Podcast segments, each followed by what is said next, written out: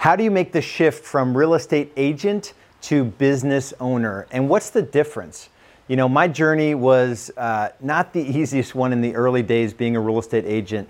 You know, I was married in October 2006 and made these big promises to my wife Julie about just creating this life that we never could imagine and just being present with her and just loving her and you know, we had our first child in November of 2007. That was six months after I got into real estate.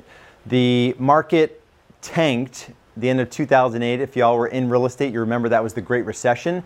That was a three or four year, you know, climb out of that. Well, it descended for a couple years, and then it was a two, three year climb out of that awful time in our market.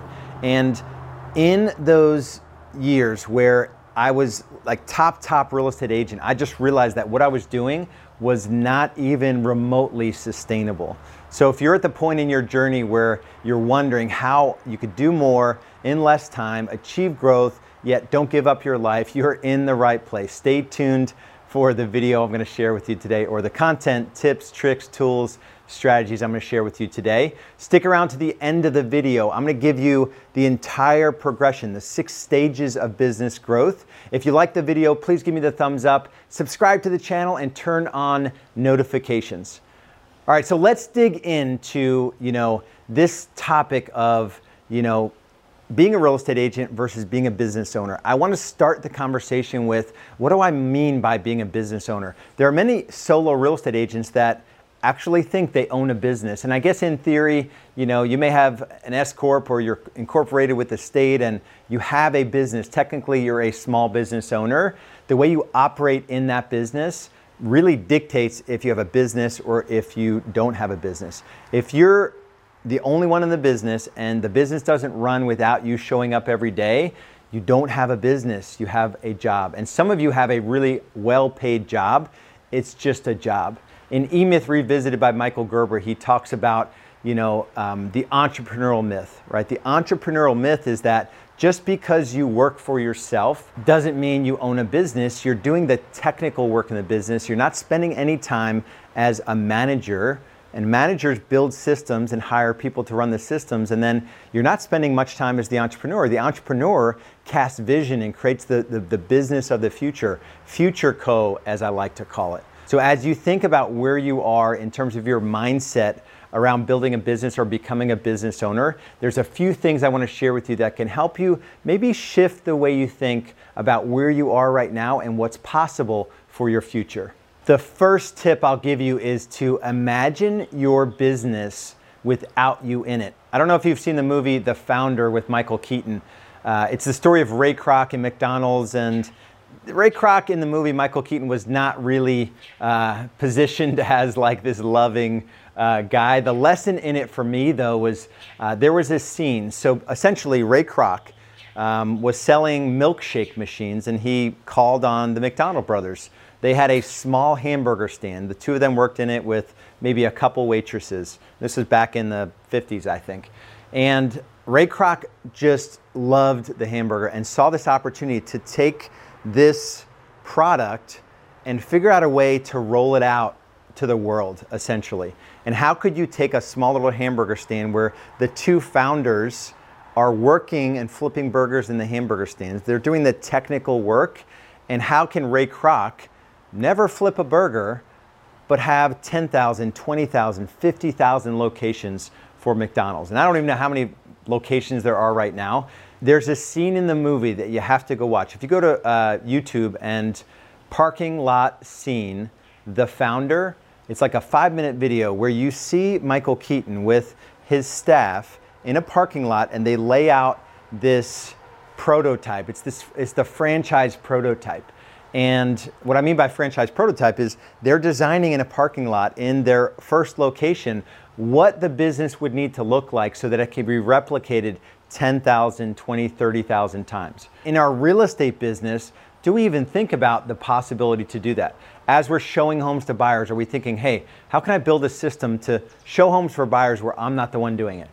Going on a listing appointment, hey, how can I build a system that does listing appointments where I don't have to do listing appointments? You know, we have a virtual buyer consultation process and a virtual listing consultation process. I could be on a buyer consultation and a listing consultation at the same time.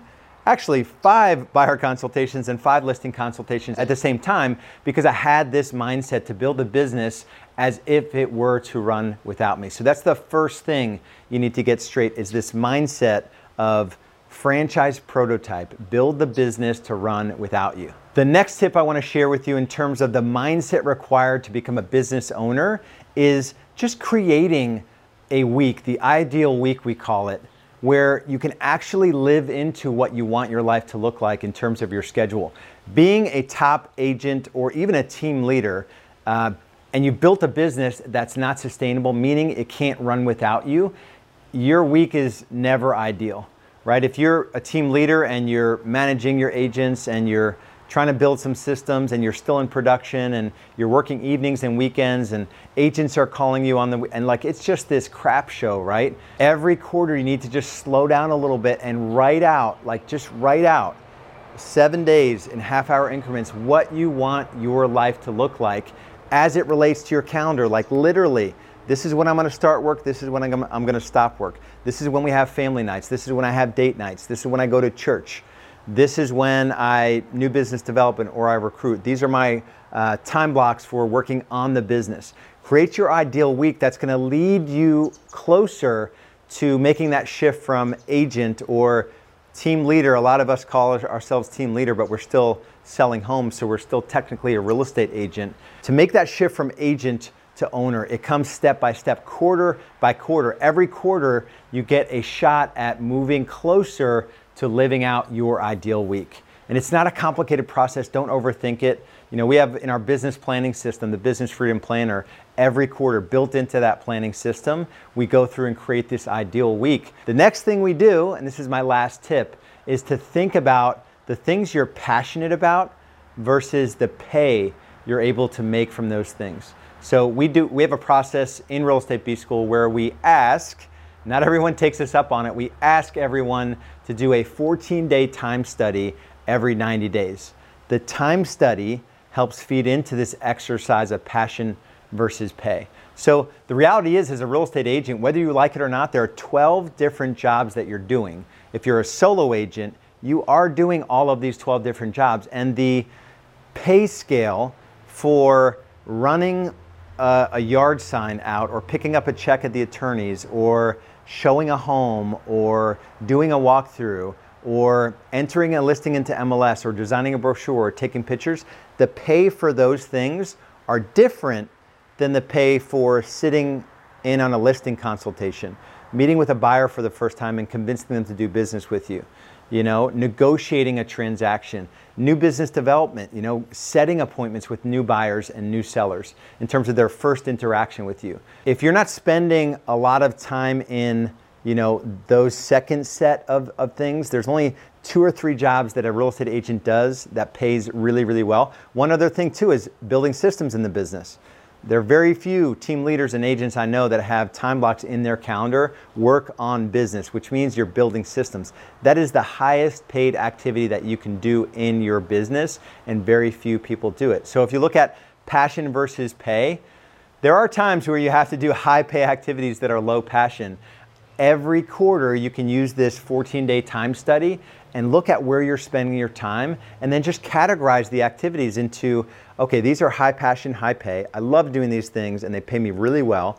These are, you know, high pay, low passion. Maybe you still have to do those things like build systems or recruit or, you know, new business develop, right? Calling prospects, seller buyer prospects every morning. Then there are high passion, low pay things like showing homes. I hate to tell you, but showing homes could be like the thing you love the most. It just doesn't pay very well. In a big market like we're in, you know, we pay about 25 to $30 an hour for our showing agent. That's the truth. Like if you want to make 25 to $30 an hour, which in even 60 hour work weeks, that's 3,000 hours a year, times 25 is $75,000.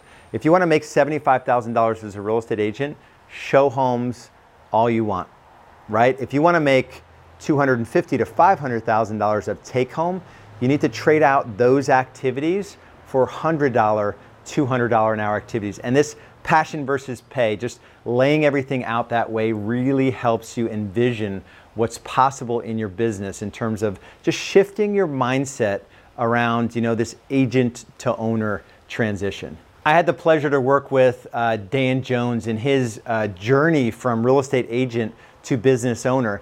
And literally, he was an agent on my team.